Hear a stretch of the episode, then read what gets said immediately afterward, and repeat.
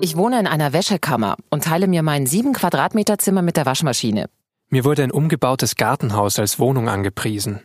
Wir leben zu zweit in einer Einzimmerwohnung und erwarten Ende April unser erstes Kind. Seit Juli sind wir auf der Wohnungssuche und es hagelt reihenweise Absagen, teilweise sogar mit der Begründung, keine Kinder erwünscht. Ich musste umziehen, weil mir die Decke auf den Kopf gefallen ist. Im Wortsinn. Bei meiner Wohnungssuche in Köln erhielt ich das Angebot, auf 65 Quadratmeter mietfrei gegen Sex wohnen zu können.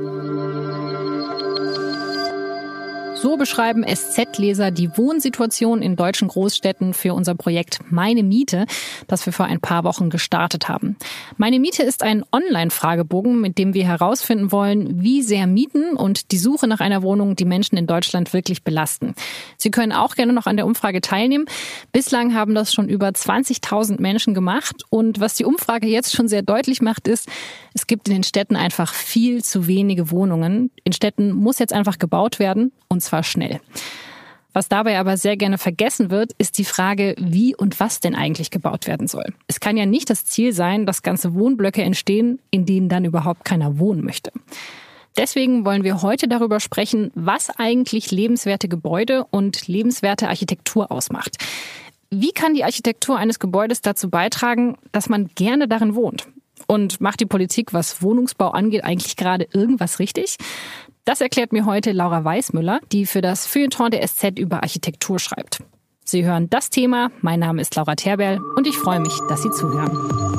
Das Thema. Der Podcast der Süddeutschen Zeitung. Hallo, Frau Weißmüller. Hallo. Sie schreiben ja für das Feuilleton der SZ über Architektur. Wie oft fahren oder laufen Sie denn durch ein Neubaugebiet und denken sich, wie hässlich ist das denn? Eigentlich leider ständig.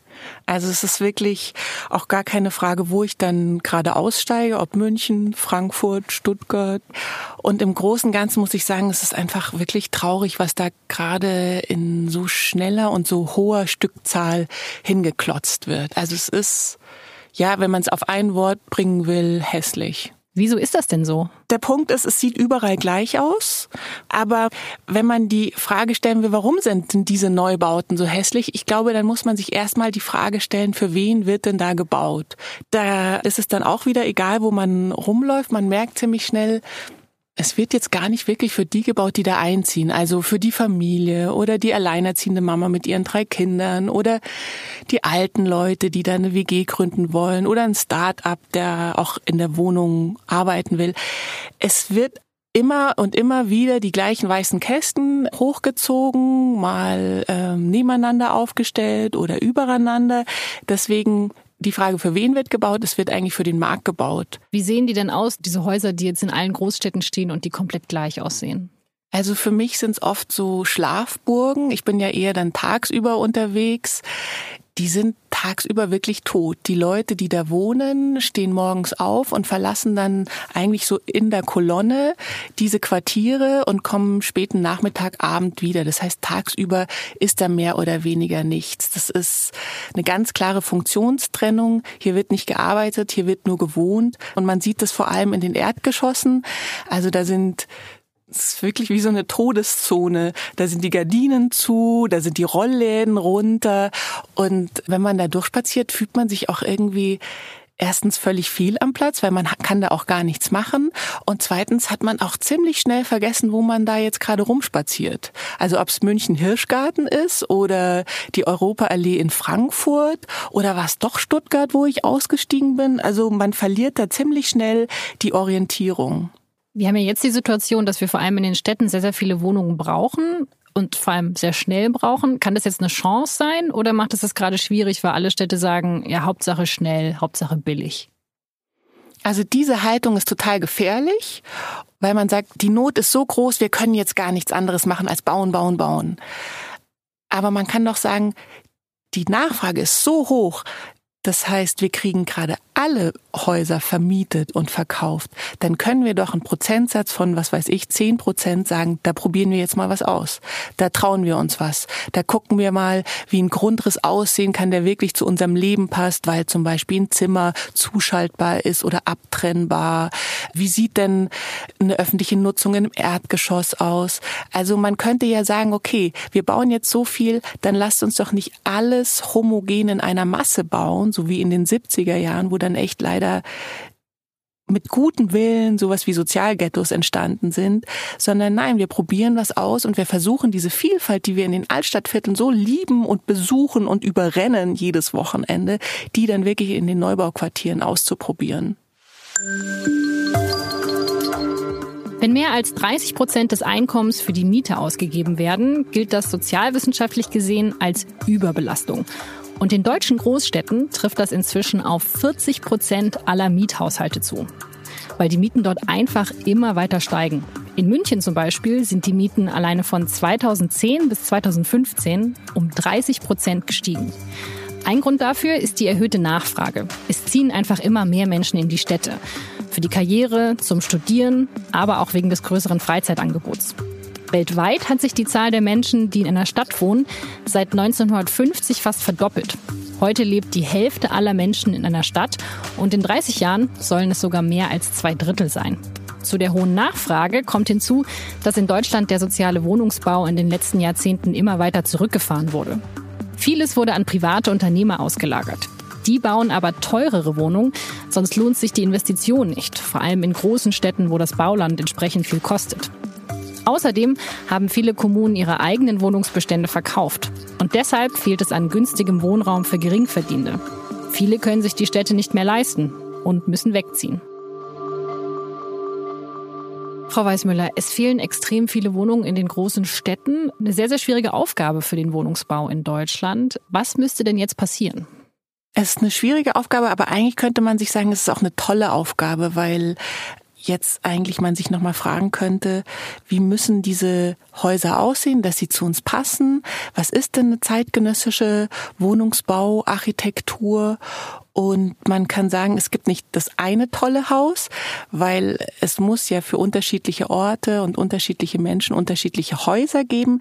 Aber es gibt Beispiele und da würde man sich wünschen, dass die öffentliche Hand die sich einfach auch mal anguckt und sagt, ah, okay, so sieht also ein Haus aus, wo die Menschen im 21. Jahrhundert leben können, was offen ist für ein Wohnen und Arbeiten, was so offen ist, dass sich die Gesellschaft tritt. Also es gibt gebaute Beispiele. Man hat manchmal immer das Gefühl, man redet, redet, redet und denkt sich, ach, guckt euch einfach doch mal die Häuser an und lasst euch begeistern. Weil von was ich wirklich überzeugt bin, ist, dass Architektur eine Gesellschaft zusammenführen kann, Architektur klingt jetzt vielleicht kitschig, auch Menschen glücklich machen kann. Und heutzutage hat man schon das Gefühl, Menschen haben irgendwie eine Abneigung gegen neue Architektur, finden so viel hässlich.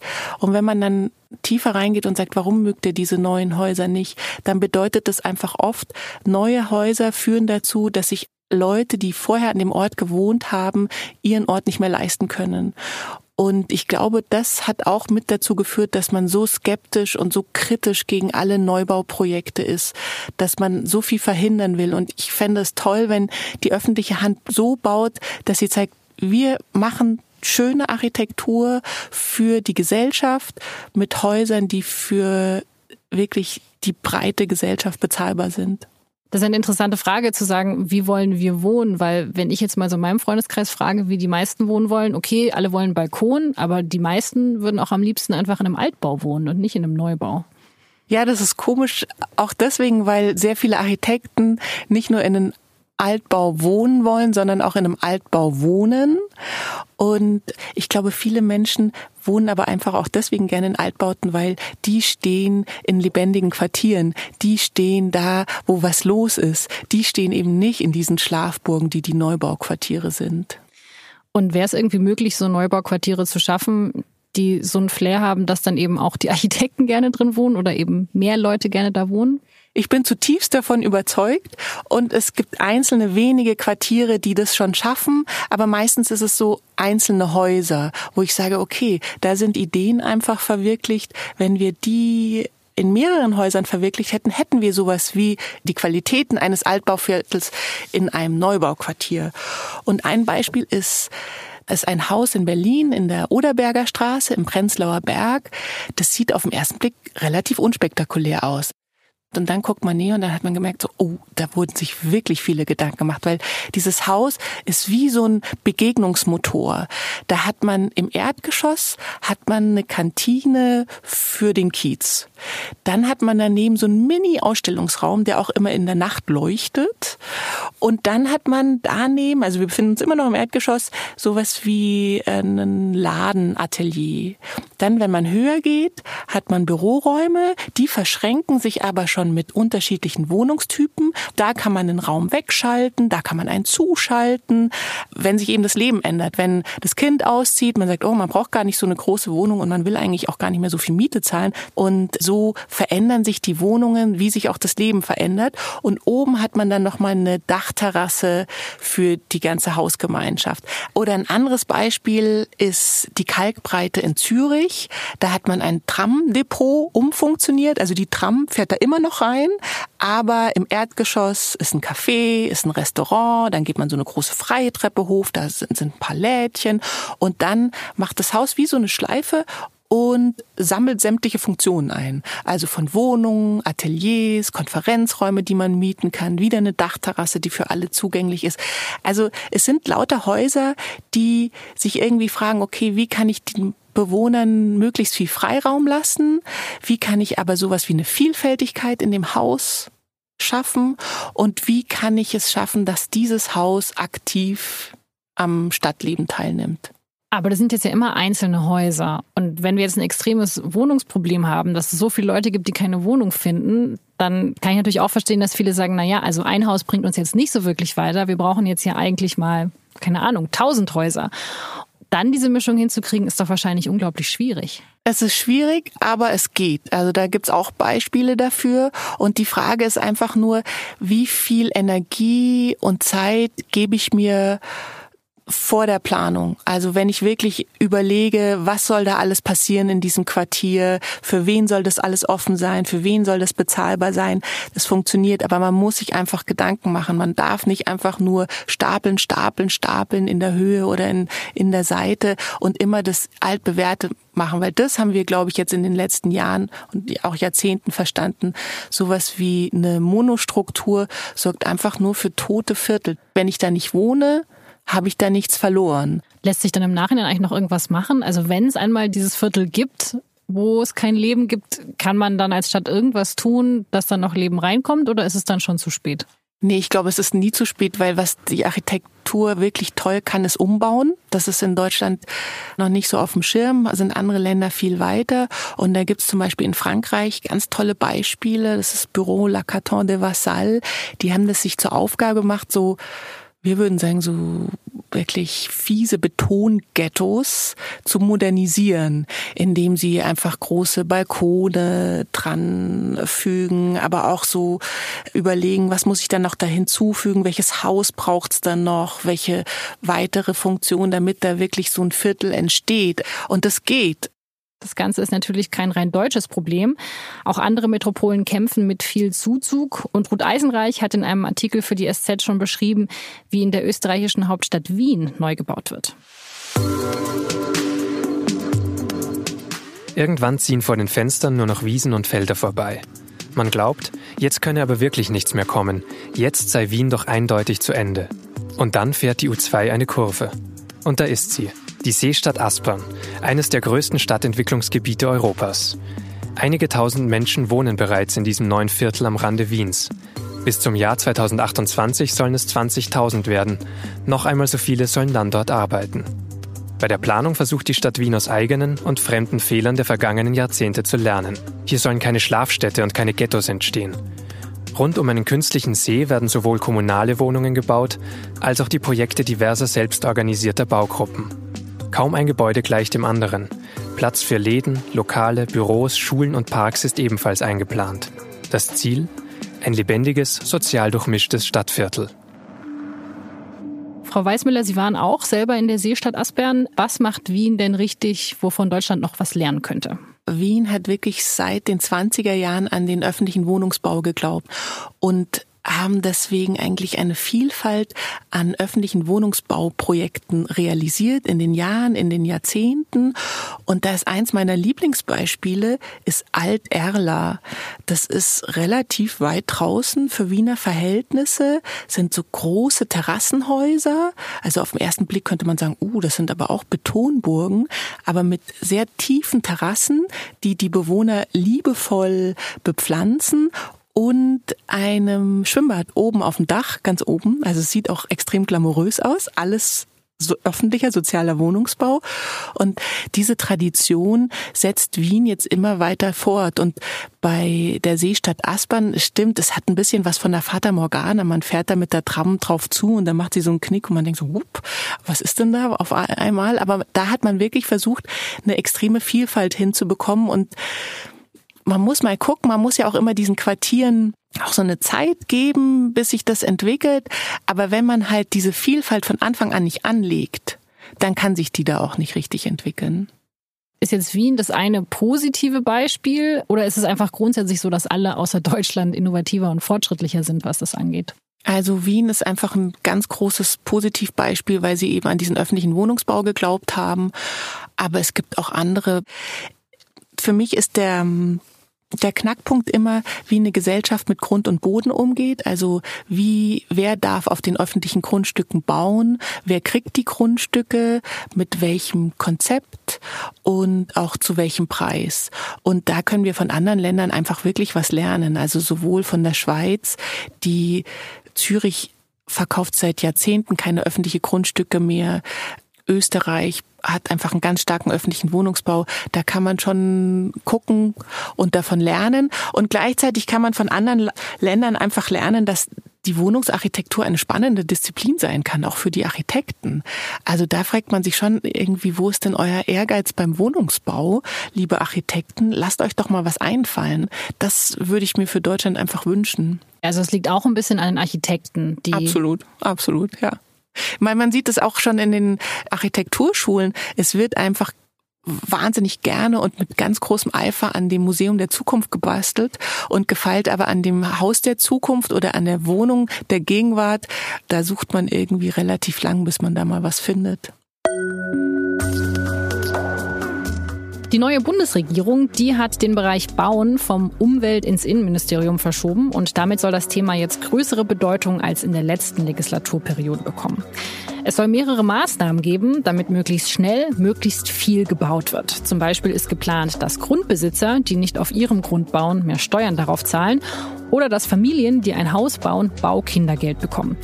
Außerdem will die Regierung selber Bauland beschaffen, viel stärker als bis jetzt üblich.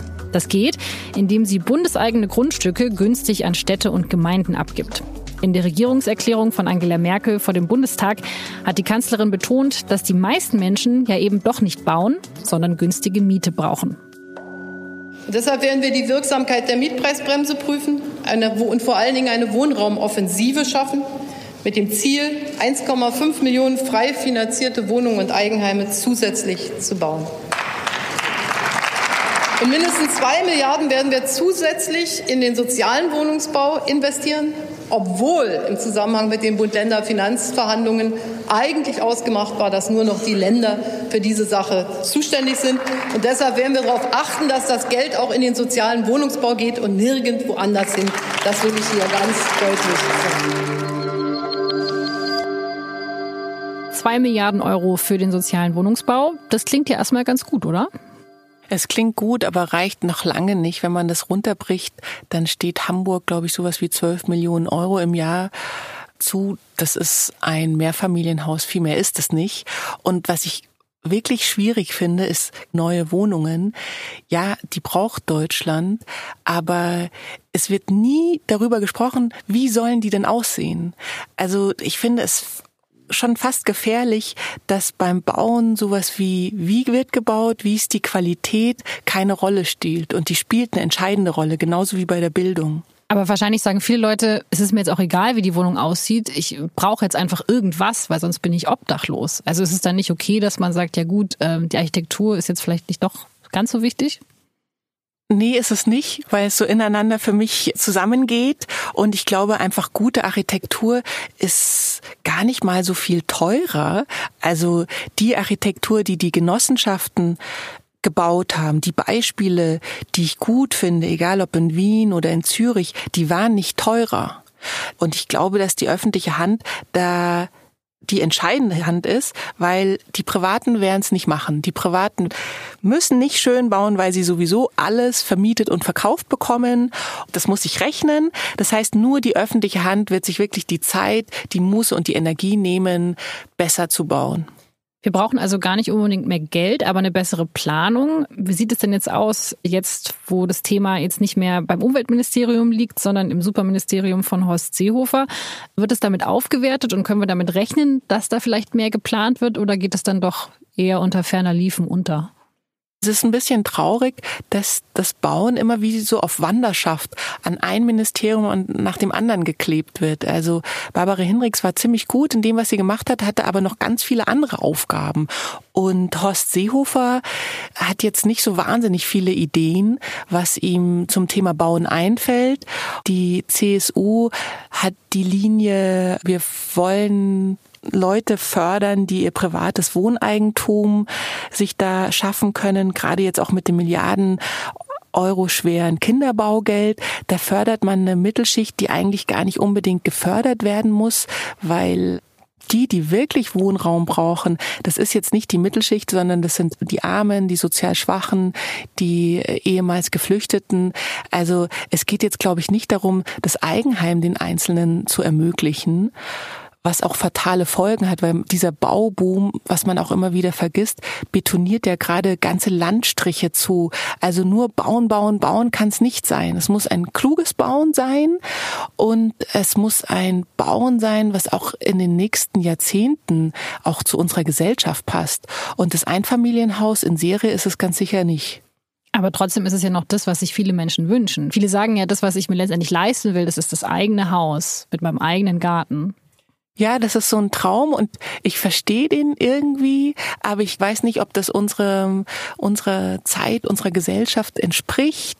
Ich weiß auch nicht, ob wir uns das ökologisch auch noch leisten können, auch mit diesem wahnsinnigen Pendelverkehr, mit dem Verbauen von ganzen Landstrichen. Also ich glaube, es ist Zeit, nicht diesen Traum abzuschaffen, weil das wäre, glaube ich, gemein den Leuten, die die wirklich haben, aber einfach auch zu zeigen, Leute, es geht auch anders.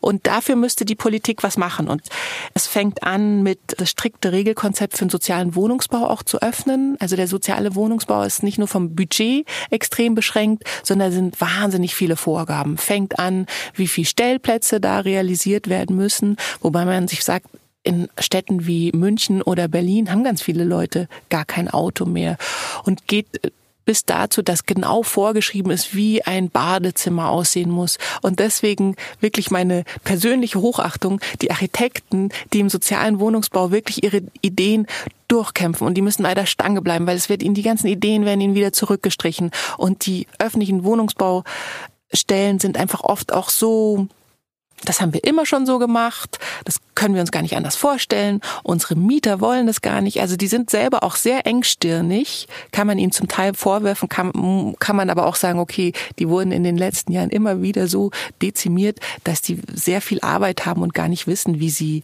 es machen sollen. Okay, also die privaten Investoren, die wollen nur Geld verdienen, denen ist es eigentlich egal, wie es aussieht. Hauptsache es wird vermietet und es wird immer vermietet. Und die öffentlichen sagen, das haben wir schon immer so gemacht, da ändern wir jetzt gar nichts. Also wer sollen denn dann die ganzen tollen, neuen, innovativen Wohnungen bauen? Das sollen die öffentlichen Wohnungsbaufirmen machen und zwar mit einem ganz klaren Auftrag, weil die werden jetzt sich nicht ans Experiment wagen, wenn es heißt, ihr müsst jetzt bauen und zwar schnell und billig.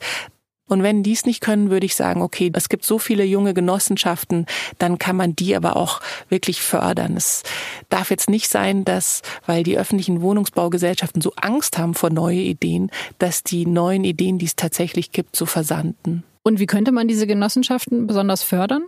Ein großes Problem ist ja, dass es kaum mehr Grundstücke gibt. Und die Grundstücke, die es gibt, sind wahnsinnig teuer. Man könnte solche Genossenschaften fördern, indem man denen günstiger Grundstücke gibt, die die öffentliche Hand zur Verfügung hat. Bislang ist es jetzt meistens noch der Fall, dass auch die öffentliche Hand ihre Grundstücke zum höchsten Gebot verkaufen muss. Aber wer kann am meisten zahlen? Das sind nur die privaten Investoren, das ist nicht die junge Genossenschaft. Und deswegen muss es einen anderen Umgang mit Grund und Boden geben und der muss zwei sowas wie Säulen haben. Das ist einmal, Grundstücke müssen eigentlich gar nicht verkauft werden, die können im Erb Erbbaurecht vergeben werden. Das heißt, die Stadt hat dann immer noch Zugriff drauf und kann mehr mitgestalten. Das ist die eine Säule. Und die andere Säule müsste sein, sowas wie ein Konzeptverfahren, ein sinnvolles Konzeptverfahren auszuschreiben. Also nicht der, der am meisten zahlt, bekommt das Grundstück, sondern der, der die beste Idee dafür hat. Und zwar die beste Idee nicht nur für die Leute, die dann da wohnen werden, sondern für die Leute in dem ganzen Quartier. Sie schreiben ja schon relativ lange über das Thema. Wie sind denn da auch denn die Leserrückmeldungen? Man merkt schon, es zieht an. Also das beschäftigt die Leute, aber es beschäftigt sie einfach auch, weil es sie alle so sehr betrifft.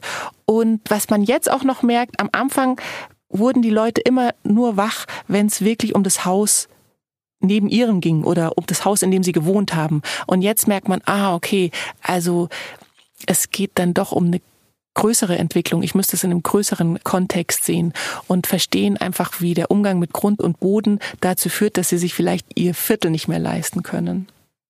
Wenn ich nochmal privat fragen darf, wie wohnen Sie denn eigentlich? Im Neubau oder Altbau?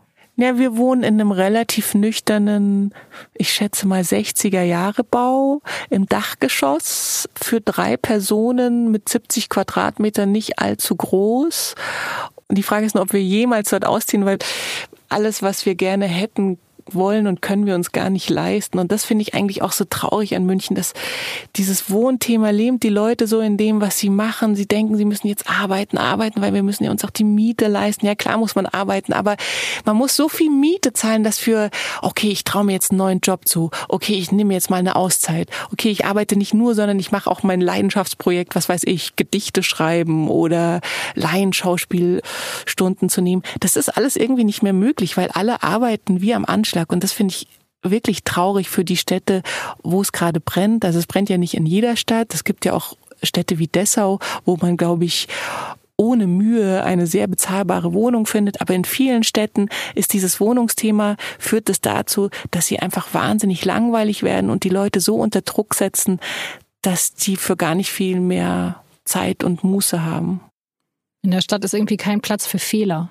Nee, genau. Und kein, kein Platz für Kreativität und ich probiere mal was aus. Und ich meine, natürlich kann man heulen, dass die ganzen Künstler nach Berlin gezogen sind und auch schon die Studenten hier an der Akademie der Bildenden Künste ihr Atelier in Berlin haben. Aber es hat halt einen Grund. Und jetzt ziehen sie von Berlin wahrscheinlich nach Warschau, weil Berlin auch nicht mehr günstig ist. Also es ist irgendwie so traurig, wenn eine Stadt tatsächlich schon die Subkultur finanzieren muss, damit es überhaupt sowas wie Subkultur gibt.